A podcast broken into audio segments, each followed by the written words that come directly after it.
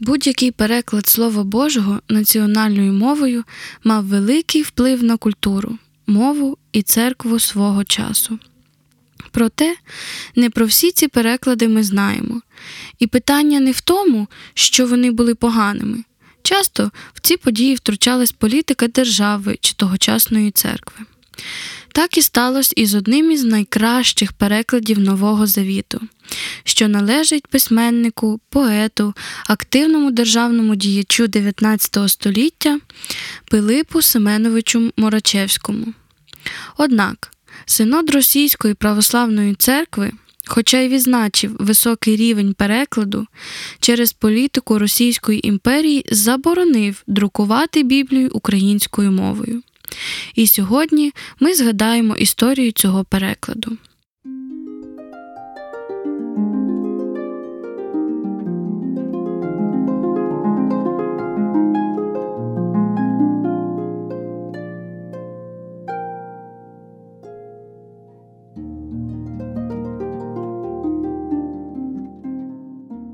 Пилип Семенович Морачевський народився 26 листопада 1806 року в селі Шестовиця Чернігівського повіту в сім'ї небагатого шляхтича.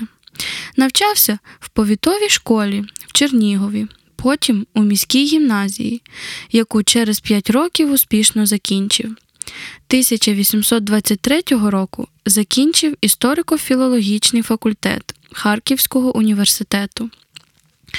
У 1832-49 роках викладав математику і російську словесність у навчальних закладах Сум, Луцька, Камінця-Подільського.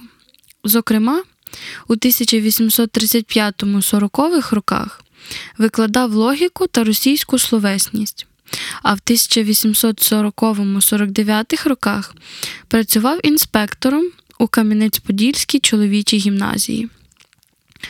Виходець із простого селянського люду. З юнацьких років Морочевський складав вірші.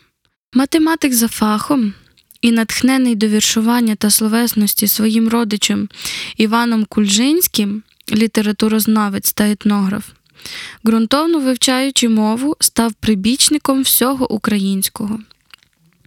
У 1849-59 роках інспектор Ніжинського ліцею князя Безбородька та міської гімназії, саме перебуваючи на цій посаді, в 1853 року Мурачевський подав на розгляд Імператорської академії наук, створений ним словарь малоросійського язика.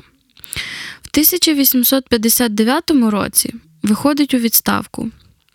Наступні 20 років живе з родиною, мав трьох синів і двох дочок у селі Шняківці Ніжинського повіту. Мабуть, створений ним словник малоруської мови наштовхнув Пилипа Семеновича на думку перекласти Євангеліє українською мовою. Очевидно, він побачив, що українська мова штучно обмежена середовищем селянства, вижита із школи, зведена до рівня територіального діалекту, має в собі потужні можливості і безмежний запас слів. 16 листопада 1861 року, після підписання у Петербурзі Олександром III маніфесту про відміну кріпацтва 3 березня 1861 року, Морочевський закінчив останнє виправлення всіх чотирьох Євангелій. Пізніше діяння апостолів, апокаліпсис та псалтир. Написав рідною мовою курс священної історії для початкових шкіл і народного читання. Українська мова перекладених Євангелій була така проста, що вперше святе письмо міг прочитати навіть простий селянин. Цей переклад із позитивним відгуком Академії наук та Святішого Синоду потрапив до рук Калузького архієпископа Григорія, родом з Чернігівщини, котрий, розпочавши читання, розплакався та кинувся до свого домашнього лікаря, також українця, зі словами Ось, йдіть, подивіться, яку мені Бог послав радість на чужині. не дивлячись на те, що Російська академія наук визнала його переклад найкращим серед усіх аналогічних слов'янських перекладів, але через мовну політику у Російській імперії жоден із цих перекладів не був виданий за життя автора.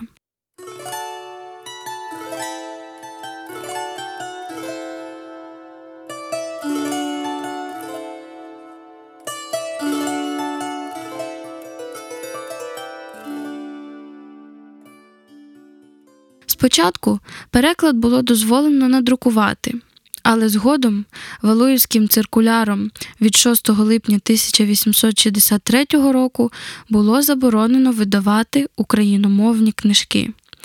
А Ємським указом заборонено навіть користуватися українською мовою. Побоювання російського міністра не були даремними, адже в той час українська література перебувала на хвилі піднесення.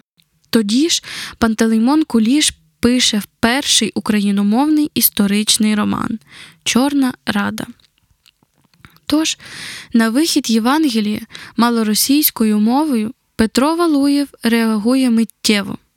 Публікацію Євангелія українською заборонили, а заодно і навчання українською у початковій школі. Розпорядження міністра внутрішніх справ було таємним і адресувалось цензурним комітетам. Під заборону друку одразу ж потрапили релігійні, навчальні та освітні книжки, написані українською мовою. Єдине, що дозволялось, це існування літератури українською. Вони не вважали чимось серйозним, появу Енеїди не вважали загрозою, така собі сміховинна на московський лад. Свого перекладу Євангелія Пилип Марачевський за все життя так і не побачив. Його видали лише через 27 років після його смерті. Він був надрукований протягом 1906-907 років Євангелія від Матвія, Марка і Луки. Чотирма накладами по 5 тисяч, 10 тисяч, 20 тисяч, 30 тисяч примірників відповідно. Додруковані видання розійшлися у загальній кількості 129 тисяч примірників. Та у 1911 році Євангеліє від Івана наклад невідомий. Особі причетні до видання були нагороджені, але ім'я та прізвище перекладача не було надруковано навіть на титулі перекладу, адже з часу його смерті пройшли 32 роки. Попри великий наклад, переклад Морачевського став бібліолографічною рідкістю. Цей переклад був дозволений для використання у церковних відправах лише в період Української центральної ради за розпорядженням Всеукраїнської православної церковної ради.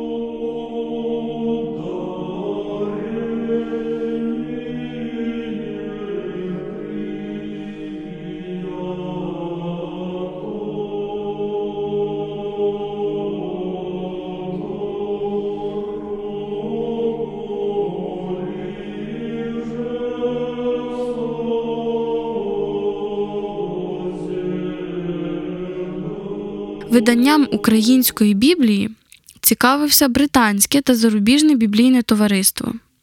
Активні контакти з цим товариством прискорювало друк четвертого Євангелія. Можливо, за цих контактів було зроблено видання в Канаді 1948 рік та в США 1966 року. Їх досі використовують під час богослужінь. В Україні Євангеліє в перекладі Морочевського перевидане київським видавництвом Простір у 2011 році, а Псалтир Національною бібліотекою України імені Вернацького у 2015 році.